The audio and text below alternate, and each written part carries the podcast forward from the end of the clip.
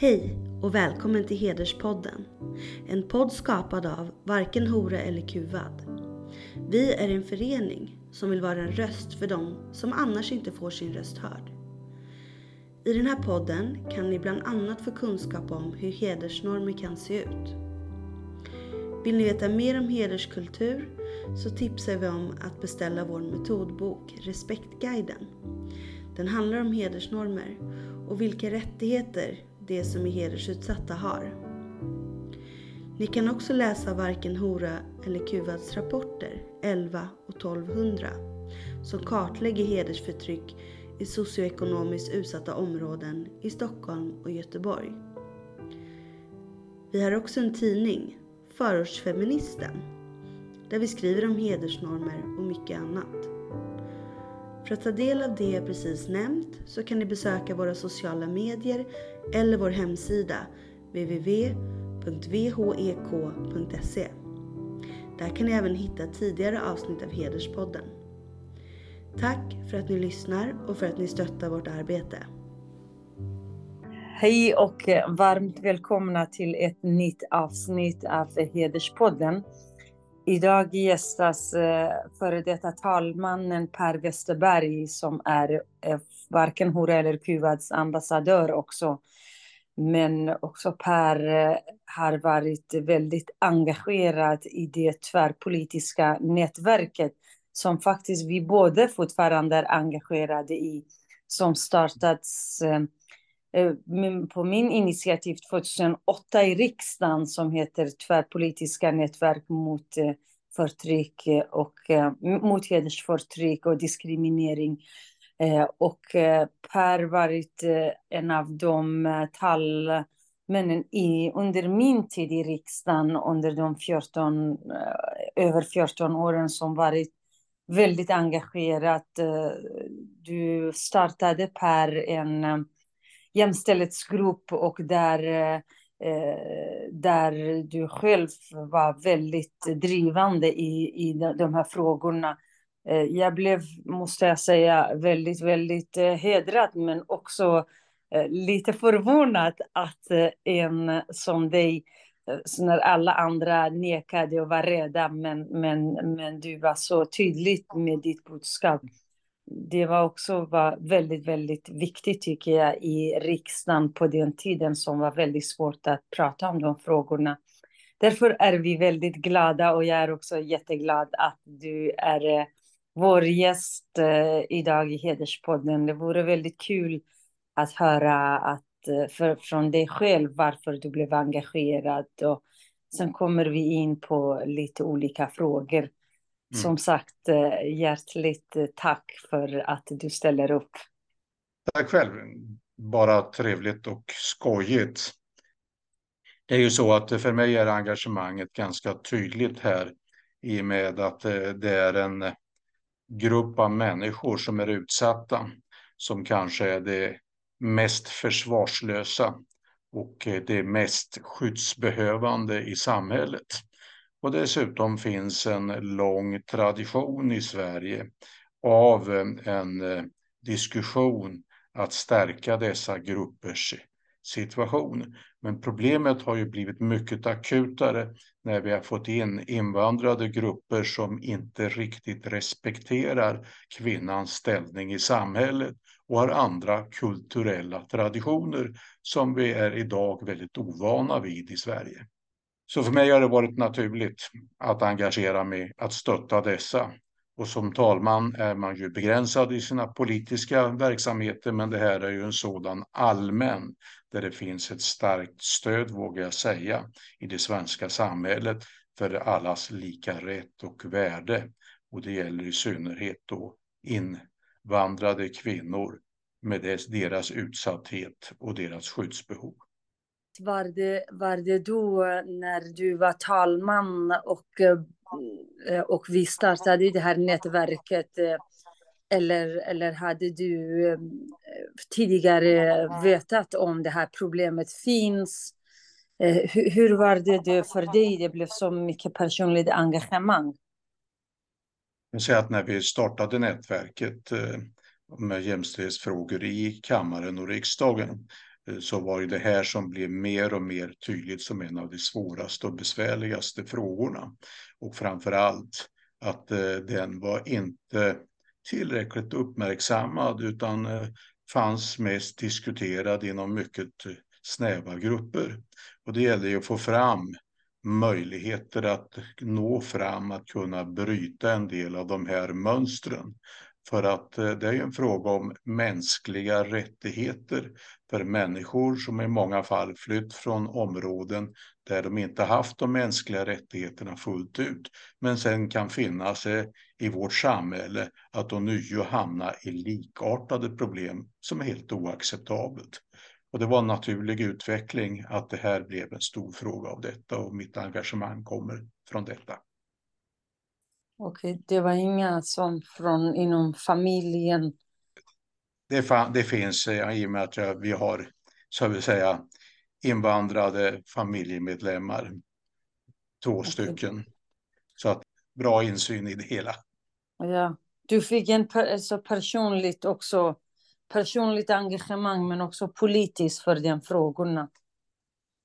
Jag tror att det finns eh, när det väl frågorna uppmärksammas från en eh, grupp som annars är ganska isolerad i samhället från det normala eller det stora samhället eh, blir det alldeles uppenbart hur felaktigt det hedersrelaterade våldet är och även kontrollbehovet av kvinnor framför allt som är egentligen väldigt oacceptabelt.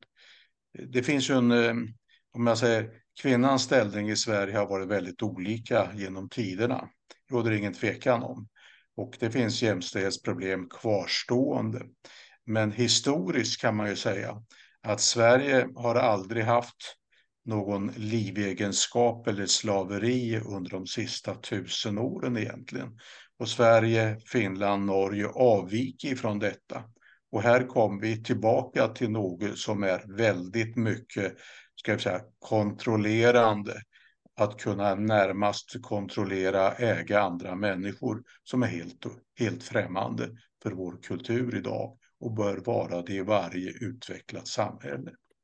Hur, um, om jag får fråga, hur var det att det här inom familjen också, du får insyn och, eh, Mm. Eh, och att du ser att eh, också, alltså man har ju makt i alla fall som talman eh, i Sveriges riksdag och, eh, och oavsett eh, vilket parti som är regeringsparti så är talmannen en representant för hela Sverige. Det måste ha varit väldigt jobbigt också att, att med lagstiftning oftast tror man att man förändrar saker och ting, vilket är väldigt viktigt, men ändå att vi hade starka lagar. Men, men det här området eh, funkar inte ens idag, inte funkar på riktigt, för att de här lagarna som jag och du har påverkat har ändrats.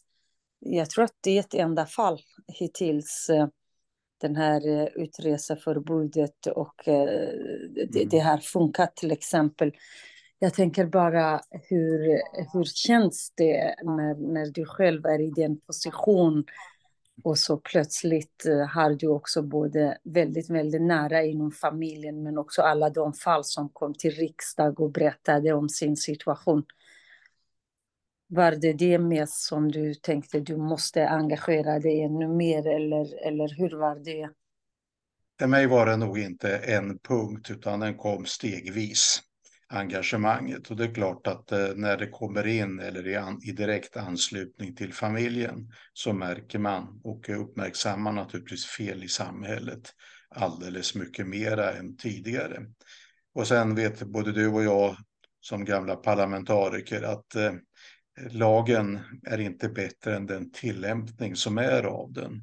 Och ibland är kulturen starkare än lagen och det tar tid att få lagar att slå igenom.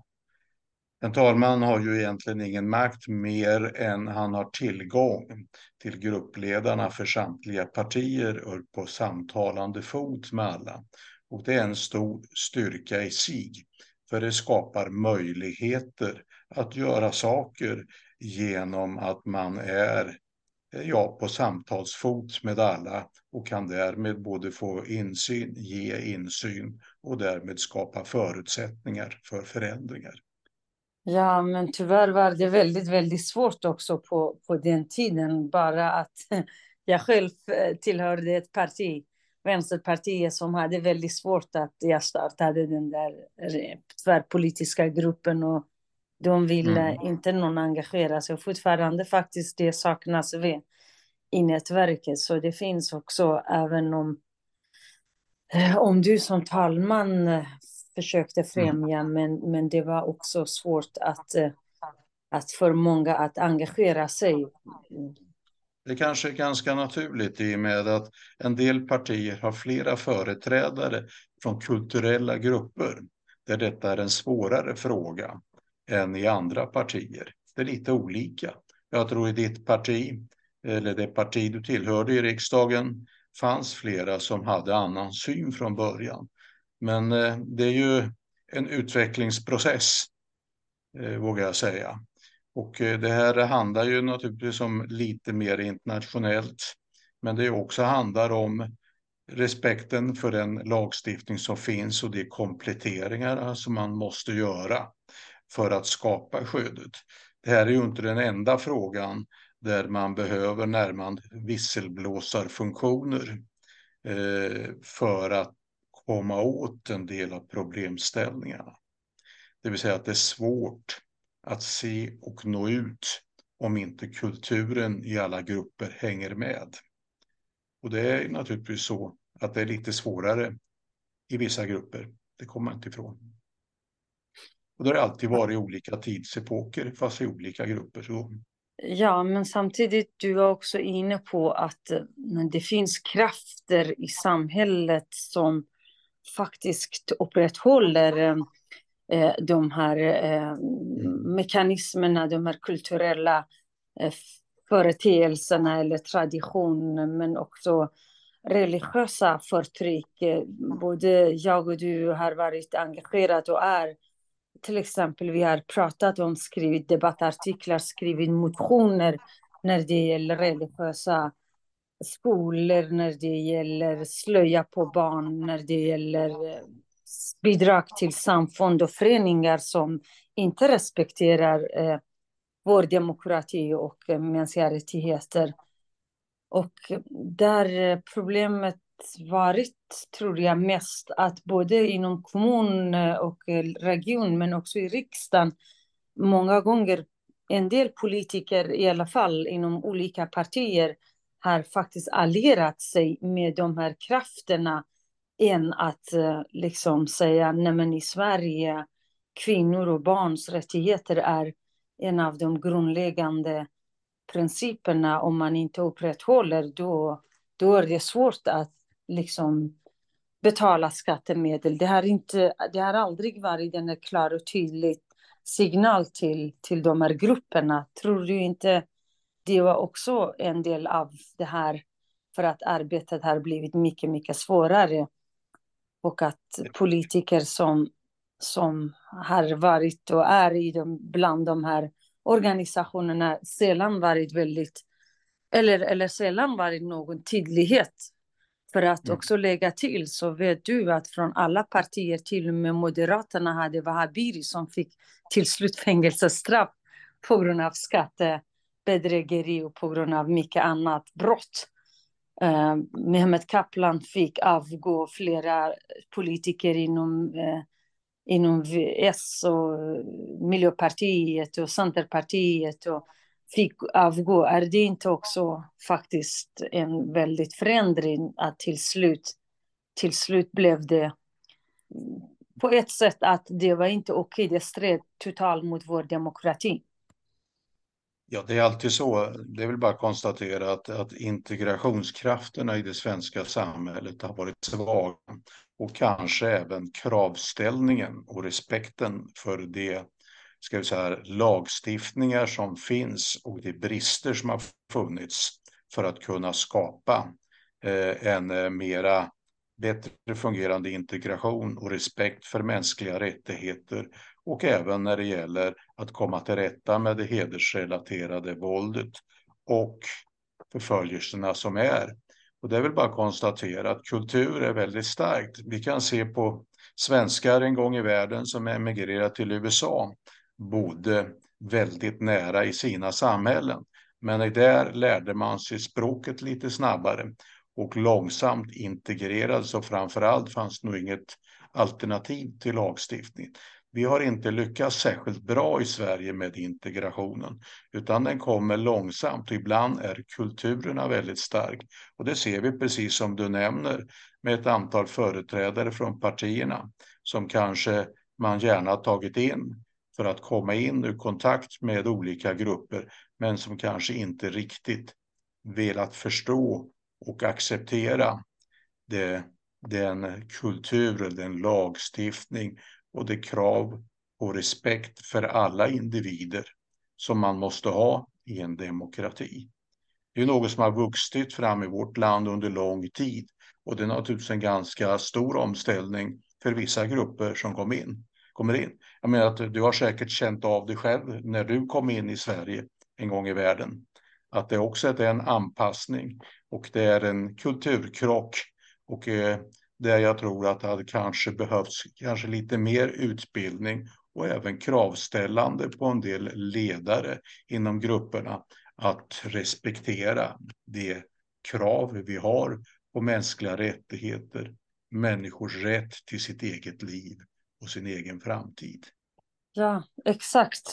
Men problemet är också att de som kommer in i de politiska partierna som har ledarfigurer, de har egna agendor.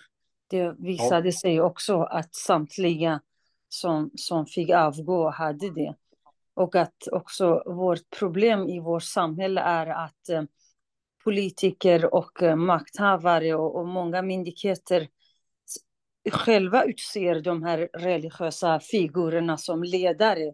Det är den här klanmentaliteten vi, vi försöker eh, eh, upprätthålla för att väldigt många människor bara för att man är muslim eller för att man är kristen eller jude eller buddister, man behöver inte en religiös ledare. Väldigt många människor tillhör inte de olika församlingarna, men eftersom i Sverige fortfarande polis och Säpo politiker vill hellre gå och träffa religiösa ledare än än människorna i skolor och på arbetsmarknaden. Så, eh, alltså det är jättemärkligt synsätt i Sverige man har. Man ser människor som liksom eh, tillhör en klanstruktur istället för att precis som i Sverige man ser människorna som individer. Det, det också har jag börjat inse mer och mer att det är ett problem, problematik för att det finns ju flera miljoner människor med invandrarbakgrund alla tillhör inte någon klan eller någon religion eller särskild grupp, eller hur? Ja, det, det, kan man ju se när man kan titta på de grupper som integreras snabbare har ofta nog inte klanstrukturerna på samma sätt alls. Och det kan ju se att vissa grupper kommer in mycket snabbare i samhället, men kanske också har kulturer som ligger närmare och därmed mindre svårt att ta sig in. Jag tror vi kanske har ställt för lite krav på en del av klanledare, kanske för dålig utbildning, vilka krav och vilka möjligheter som finns i landet och som de kanske borde, eller borde naturligtvis ha varit och vara, ambassadörer ut i nyanlända grupper för att komma till rätta med en del av de problem som vi har i hederskulturerna.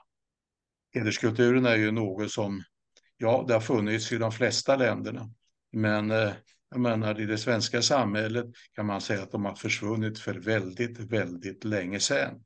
Och jag tror upplevs som idag väldigt apart.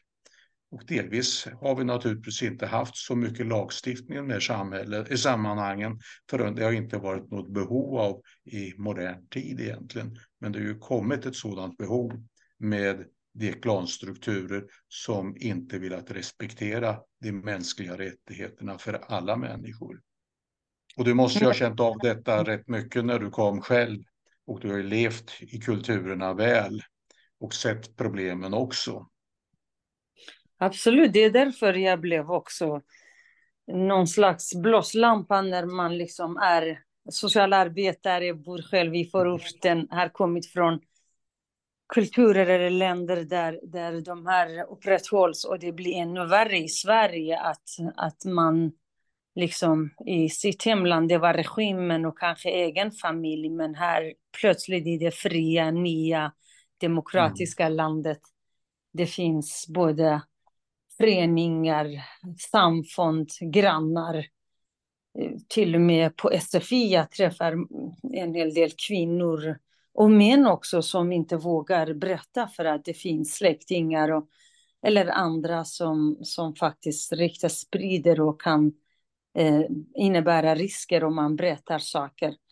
Det är ju rena eh, förföljelse som du började med, att mm. eh, människor känner sig förföljda på grund av egentligen det väldigt självklara för oss att leva ett fritt liv eh, utan, utan förföljelse och förtryck och kunna, kunna utöva sina mänskliga rättigheter. Och eh, jag vet inte varför vissa av oss ser det, men inte vissa politiker. Det var det jag tänkte på. Varför, varför liksom, varför myndigheter och varför andra inte inser att den här mänskliga rättigheter för mitt eget barn inte skulle gälla alla andra barn. Ja. Man kan spekulera mycket i detta, men jag tror att eh, en del av det är att man inte har varit observant. Det har inte varit ett problem under lång tid förrän nya kulturyttringar med nya grupper har kommit in och det här problemet finns. Historiskt, eh, om man nu tittar under 1900-talet, har det funnits folkrörelser. Men de har varit ganska demokratiskt styrda och det har funnits, de har varit representativa för sina grupper och varit väldigt demokratiskt inriktade. Allt från frikyrka till olika folkrörelser, nykterhetsrörelser och mycket annat.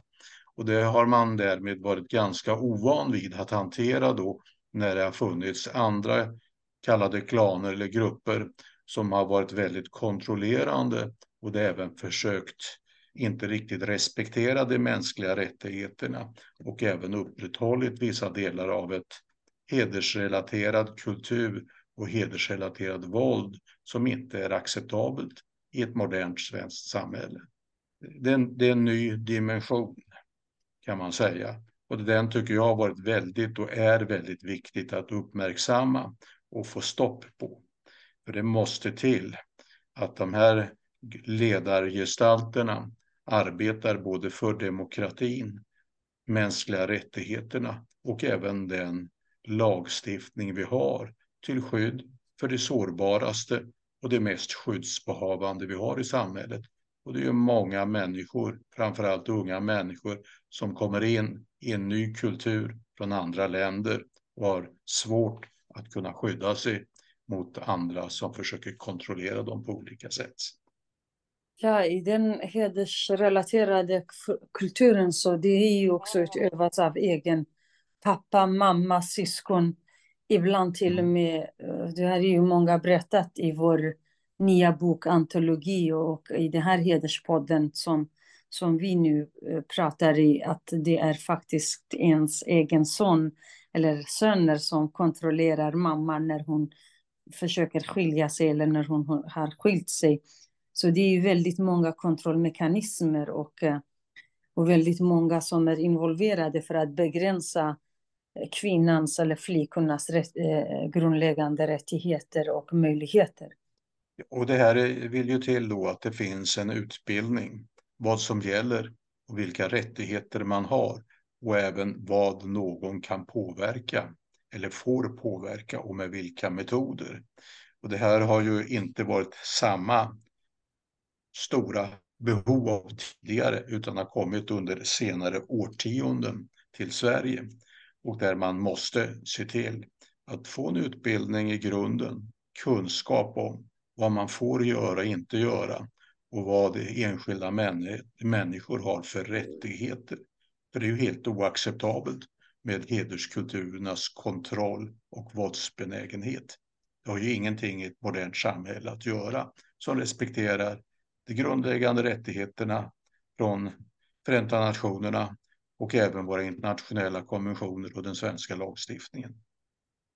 Det kommer ju ändå till syvende och sist att gäller, i Sverige gäller svensk lag och den gäller alla. Det finns inga undantag för detta.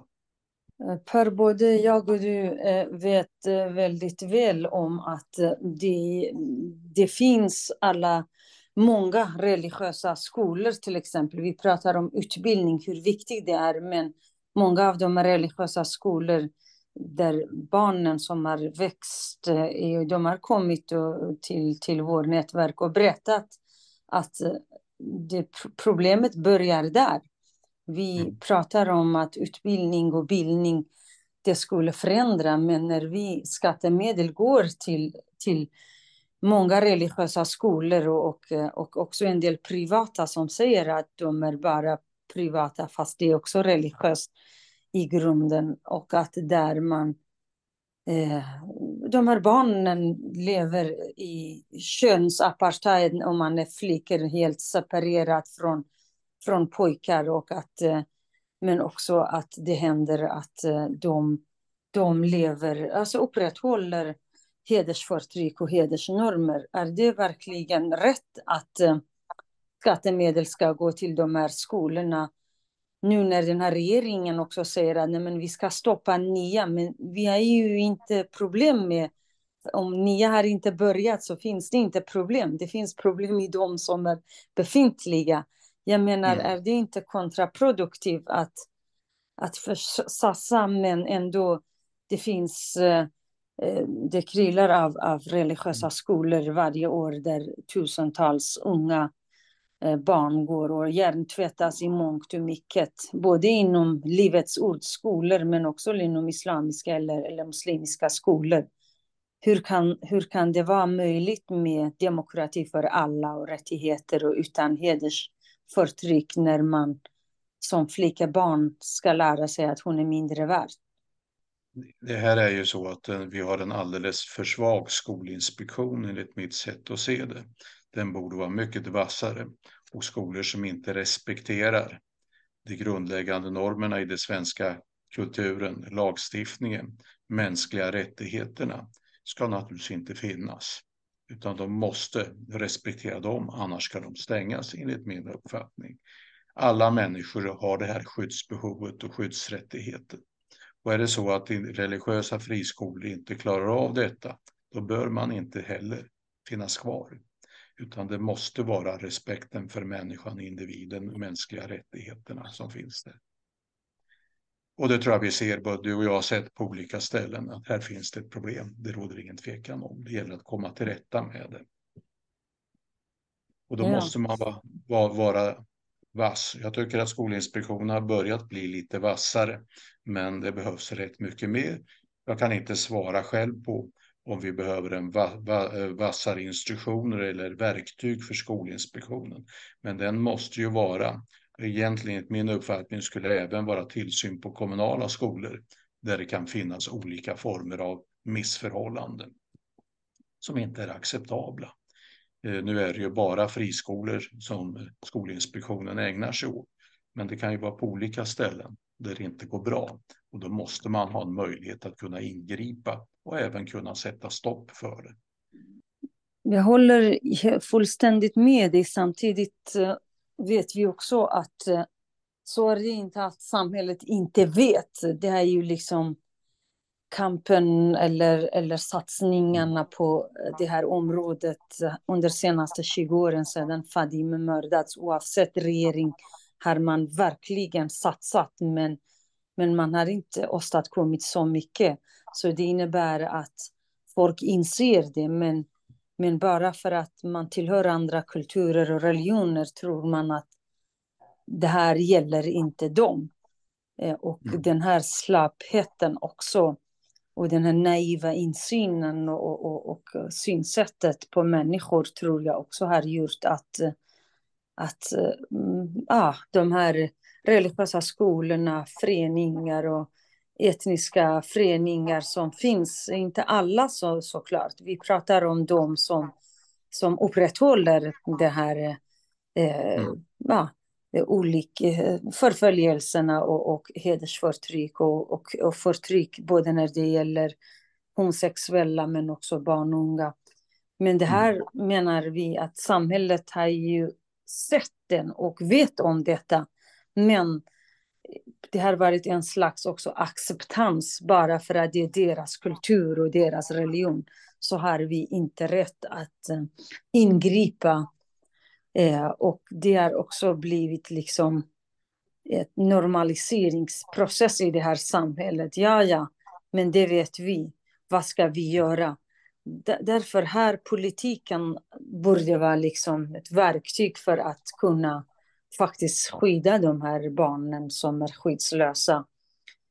Genom att varför ska man ha olika i ett sekulärt Sverige? Varför ska inte kommunala skolor, för det första det borde de förstatligas och att ha alla religioner liksom undervisa alla religioner. Varför ska man behöva Livets Ords skola eller islamiska skolor?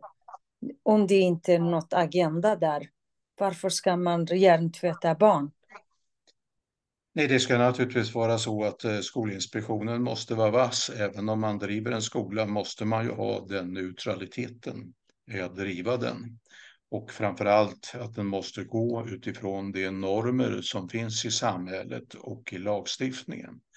Och eh, det här är ju ett av det demokratiska samhällets problem, att alla partier naturligtvis vill ha in grupper från nya svenskar eller de som har kommit till landet och kanske i, i alla delar inte varit tillräckligt observanta om de demokratiska värderingarna eller eh, ska vi kalla det respekten för lagstiftningen och även våra grundläggande värderingar enligt FNs stadga om de mänskliga rättigheterna som borde finnas. Som sagt, jag tror att tillsynsorganen har varit för svaga och kanske fortfarande är det, typ Skolinspektionen. Och ibland i en del myndigheter kanske jag efterlyser att det ska finnas någon form av politisk styrelse som skulle kunna gripa in eller genomlysa olika fall för att uppmärksamma ur samhället. För det måste bli, det är ju en del av de här inspektionerna och tillsynsmyndigheterna som ju just ska skydda och skydda det som verkligen behöver skydd och även ta bort en del av det som är helt främmande egentligen för ett modernt sam demokratiskt samhälle som värnar allas lika värde och allas lika rätt. Ja, visst, men som sagt, de här religiösa skolorna har varit en tillflykt från demokratin. Jag har, eh, vi är ju verksamhet mm. ute i, i många kommuner och eh, möter också många och som både jag och du har varit mm. med och bjudit in eh, ungdomar, unga tjejer som har berättat som har gått de religiösa skolorna att om, om någon förälder vill upprätthålla hedersförtryck och, mm. och sina kulturella bakgrund, då är det de religiösa skolorna är perfekt för att där finns inte den insynen och även kommer du ihåg att en tjej som gick på en skola i Malmö berättade för oss eh, också i nätverket i riksdagen att när skolinspektionen kom så var det allt fint och fröjd. Men, men då fick ingen berätta om någon. Men, men sen, sen blev det annorlunda när, när inspektionerna var varit borta. Så vill man verkligen gå i botten med förtryck och diskriminering, det är inte i de här religiösa privata skolorna där, där det, det sker demokrati och allas lika värde för de här flickorna alltid, tyvärr. Så det, det har vi många exempel på, som sagt. Numera visselblåsarfunktioner, det vill säga någonstans där man kan anmäla att det finns ett problem när det gäller korruption och rätt mycket annat som vi ser i olika bolag, missförhållanden. Och det är ju något som ju borde finnas, att man anonymt kan anmäla att det finns ett problem man får mera titta närmare på, exempelvis från Skolinspektion. Det tror jag är en ganska viktig del. Inte alla som bara kan rakt upp ställa upp, inte klarar, inte orkar, inte kan stå emot när man ser ett problem. Eh, jag har sett det i flera bolag, värdet av det, där bara blotta kunskapen om visselblåsarfunktioner, där man kan anonymt till någon instans anmäla, visa på problemen för att på det sättet eh, tvinga fram uppmärksamheten kring det. Eh, vi måste ju hitta, hitta bra lösningar just för det som är riktigt sårbara och skyddslösa som annars aldrig vågar säga eller göra någonting. I alla fall inte tillräckligt. Jag förstår din poäng eh, eh, Per. Samtidigt ett bolagsstyrelse där är det vuxna människor på ett sätt och här pratar vi om små barn som är totalt skyddslösa. Till vem? Hur kan de ens gå emot alltså, lärare som, som, som riskerar förföljelse och eh, hot, mottar eh, hot? Hur kan de där kunna, kunna liksom i den här kulturen som med skattemedel skapas eh, där också väldigt svårt att folk ska vara visselblåsare för att då hotas man och ens egen familjemedlemmar hotas och eh, alla flickor och alla kan inte heller omhändertas av socialtjänsten. Så egentligen bara religiös skola i sig säger väldigt mycket om att det här, det här är inte den demokratiska vägen för alla barn och alla flickor och homosexuellas rättigheter. Det kan vi helt vara överens om. Tyvärr, det är så. Det finns stora problem. Jag tror dock mer på visselblåsarsystemet. Det kanske inte att barnen blåser, utan man eh, är ju att man anmäler till tredje instans som är mer neutral och anonym. Och det kan vem som helst göra som ser ett problem. Eh, även sociala sidan kan mycket väl göra det eller någon som står vid sidan om och ser problemet. För det är, jag, jag, har, jag tror att det, den här typen som vi ser i en del organisationer med visselblåsarsystemet har haft en mycket bra moraliserande. Men det vill till naturligtvis som alla sådana system att de fungerar väl.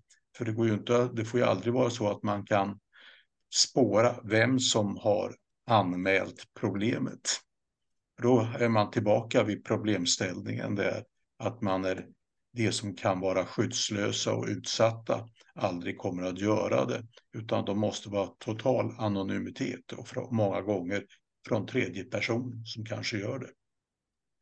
För att därmed eh, tillsynsmyndighet ska kunna ingripa. Och där tycker jag att det görs alldeles för lite ingripande, det måste jag säga. Mm. Det tror jag vi kan vara ensam också. Och eh, det är ingen tvekan om, det har vi ju sett, att en del religiösa friskolor har inte alls levt upp till det de måste göra. Och därmed kan naturligtvis ifrågasättas i allra högsta grad. Ja, det finns mycket kvar att jobba med. Och ja. eh, vi har också ett annat krav från varken Hora eller Kuba. Du själv också varit med när vi skrivit debattartiklar. Det här med med också, också en del av förtrycket eh, för kvinnor och, och att upprätthålla normer och värderingar som korriderar med vår demokrati. Det är ju det här med slöja på små barn i mm. skolor och mm. på, på förskola.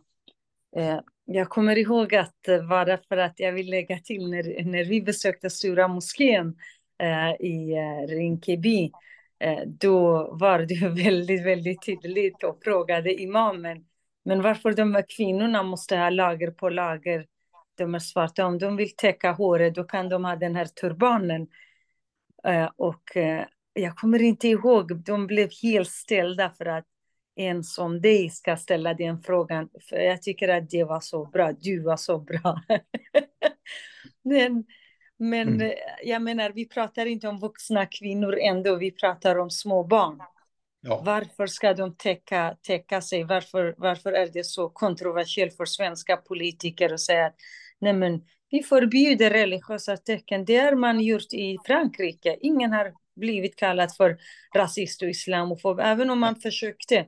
Men till slut sa man att nej, det går inte. Vill man ha flickor självständighet och vara va, va helt enkelt eh, säkra på sig själv och, och, och att sin, äga sin egen kropp, då måste man kunna klä sig som, som alla andra.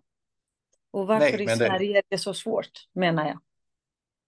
Det kommer samma som vi har med koranbränningar.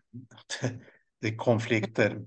Jag delar uppfattningen att, att uh, omyndiga barn ska inte ha slöjor. Och jag skulle själv gärna ha gått till lagstiftning, ett förbud på detta. Eh, vuxna, myndiga kvinnor kan man aldrig, eh, måste det finnas en frihetsgrad eh, vad man vill och inte vill här. Men det här är ett sätt att kontrollera på ett sätt som jag inte kan tycka är ett acceptabelt sätt att göra det. Men det är en avvägning, allt sånt här. Det ser vi ju i det vi har konflikter om idag. Om koranbränningar, bibelbränningar eller vad man nu vill ha. Det är olika målsättningar. Jag tycker att det överväger att små flickor ska inte behöva gå med olika slöjor för ansiktet. Man blir därmed närmast hamnar utanför det normala samhället och det blir egentligen ett kontroll eller ett förtryck som jag tycker friheten för den enskilde barnet är viktigare än den andra sidan här och därför beredd, skulle vara beredd att gärna se en lagstiftning på det här området. Och som sagt, det finns länder som har gjort det. Nej, men det, det har blivit ännu mer här i Skärholmens område där jag bor. Jag lovar, mm. man, man ser väldigt, väldigt få små mm. flickor på morgonen när de går i skolan. Alltså åtta bland tio är beslöjade. Man blir faktiskt lite rädd. Rädd för mm. att vad händer, vad händer med deras framtid och Sveriges framtid också. För att har du som liten flicka eller som tolvåring, som sexåring, som femåring, som sextonåring inte har den friheten själv. För henne blir det slöjan en frihet. Det är det de kallar. Därför att de mm. har inte alternativ. De säger att det finns inte andra alternativ. För att jag ska skydda mig. Jag säger från vad?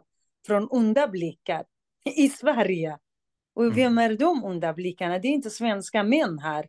Det finns inte svenska Eh, oftast överhuvudtaget. Vad är det de säger? Är det för de här muslimska männen? Varför ska de ha onda blickar? Det är en massa föreställningar som de har lärt sig för att, eh, för, för att eh, de vet om att det svenska samhället kommer att köpa dem. Oj, oj, oj, en del kommer att säga det är patriarkatet. Men, men det är inte den vita mannen som finns här i områdena som förföljer de mm. flickorna om man, om man köper den här, deras idé. Så det är ju helt sjukt.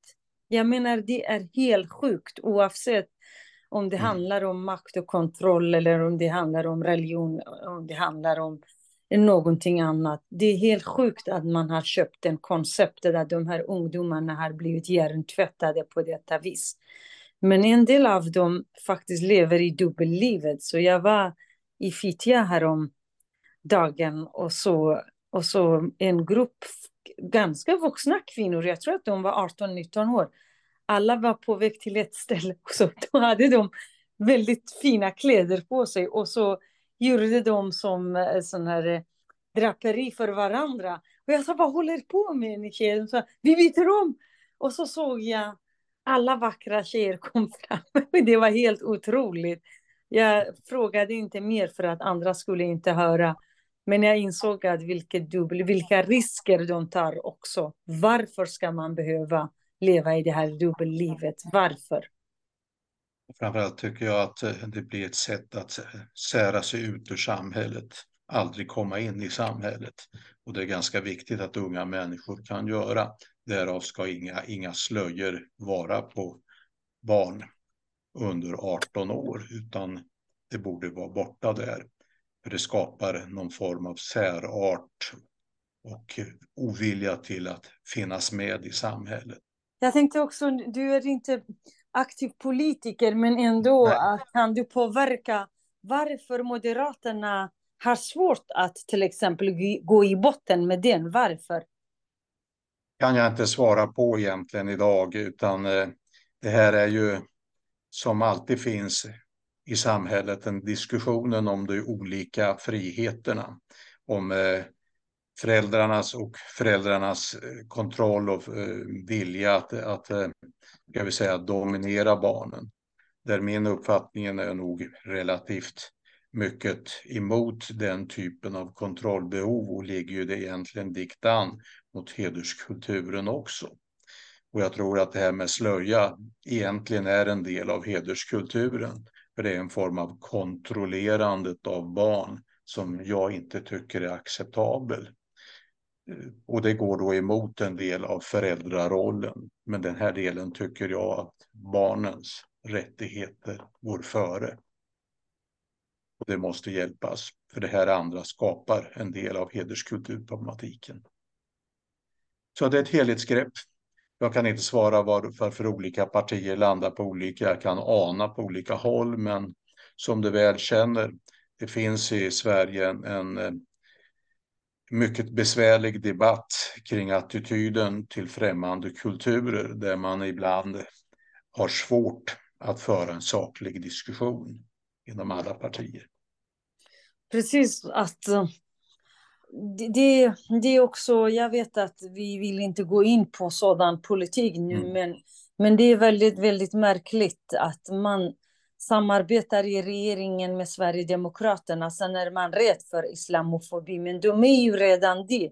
Man, man, det går inte att nämna, ibland man blir faktiskt ursinnig på vissa, vissa politiska alltså makthavare. För, vi, för när det gäller flickornas grundläggande rättigheter, då pratar man om islamofobi, man ska inte prata om det. Men när det sker, sker fruktansvärda diskriminering och, och, och, och, och sen den här synsättet, då, då har man inte som politik problem till exempel.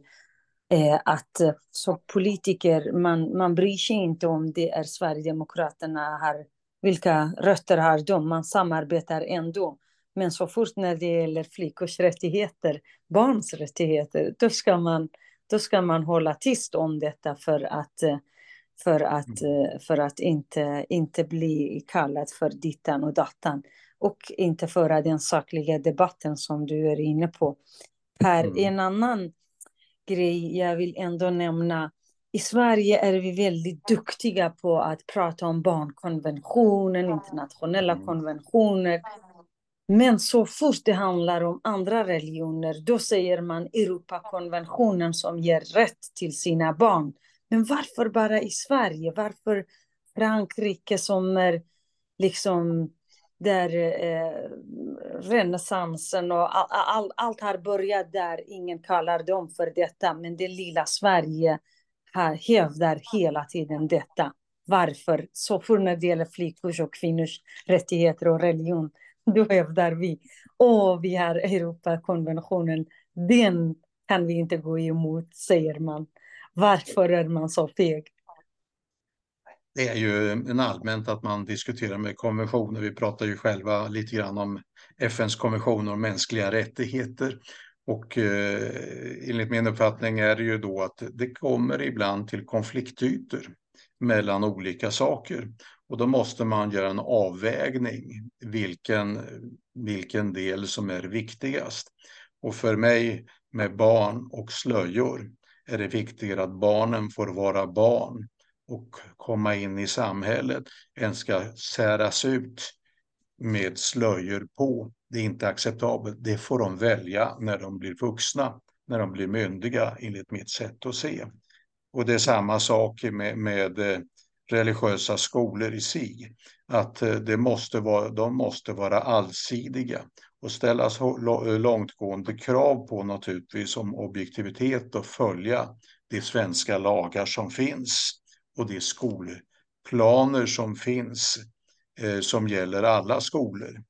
Och eh, det måste en vass skolinspektion se till att det upprätthålls för att det ska fungera. Annars går det inte att ha den typen av skolor om de inte klarar av att upprätthålla detta.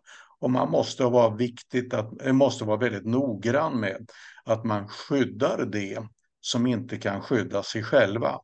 Barn, människor i utsatta lägen eh, som eh, därmed kan hamna i en mycket besvärlig situation och aldrig kan försvara sig själva. Och där är samhällets ska vi säga, inställning och samhällets möjligheter centrala. Det är en av de verkligen grundläggande skyldigheterna för samhället.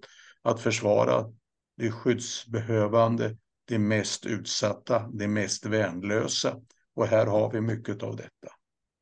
Och det är enligt min uppfattning måste gå före det mesta. Ja, men precis, då behövs det både mod och kraft och resurser, men också lagar. Jag tänkte det sista kanske vi skulle också kunna diskutera lite, handlar om de här lagarna som eh, vi har drivit i nätverket, i varken mm. Hora eller Kuvad och tillsammans med många andra. Det har kommit till rätta, men problemet är att eh, de används inte i lika utsträckning. Till exempel barn försvinner fortfarande i andra mm. länder. Eh, det fortfarande sker hedersförtryck av olika former, men, men det är, vi har inte gått i bukt med detta fast vi har lagstiftning. Mm. Eh, vad tror du? Varför, varför fungerar inte lagen? Som jag nämnde, jag tror på ett visselblåsarfunktion borde finnas i de här sammanhangen där man kan göra anonyma tips som kan följas upp. Jag tror det finns, eller jag skulle gärna se flera styrelser är en del av tillsynsmyndigheterna där man från styrelsen kan ta upp ärenden och därmed vara lite grann av blåslampa. Att man gör det man ska.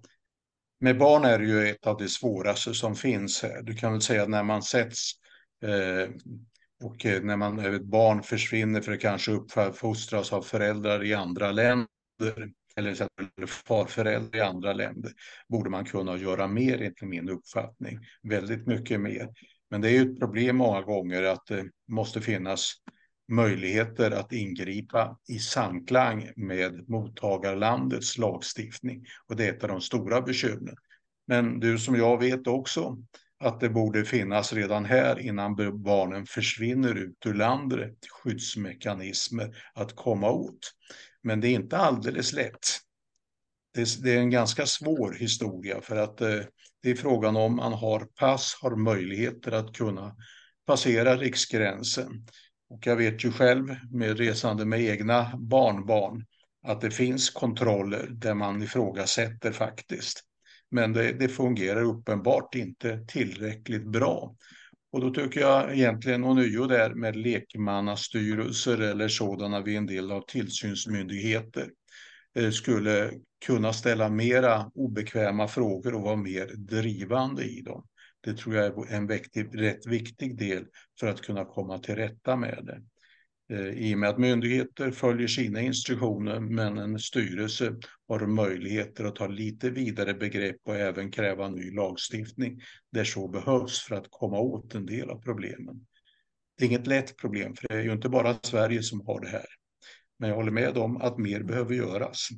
Men stort tack eh, Per, verkligen för intressant diskussion eh, Eh, jag tänkte på slutet, eh, har du något annat eh, som, som du har inte fått prata om det? Eller har du något särskilt budskap? Det vore kul att höra när på slutet också. Det finns mycket, men det skulle ta lång tid. Jag tror det är viktigt att man för upp hela tiden diskussionen. Vad kan man göra? Vad finns det för nya saker man kan göra för att komma till rätta med problemet? Som vi har här med hederskulturerna. Jag tror bättre fungerande integration. Jag vill gärna ha ett visselblåsarsystem för att kunna hitta på direkta problem att komma åt dem. Jag vill gärna ha mera, ska vi säga styrelser eller lekmannastyrelser till tillsynsmyndigheter som kan vara pådrivande i de här sammanhangen. Det löser inte alla problem, men det är kanske ett par pusselbitar att komma vidare i det här. Och sen gör naturligtvis VHEC och andra organisationer ett mycket viktigt arbete på det här för att uppmärksamma det och även driva på. Och då gäller det att vara bred över breda grupper som kan skjuta på utvecklingen åt rätt håll.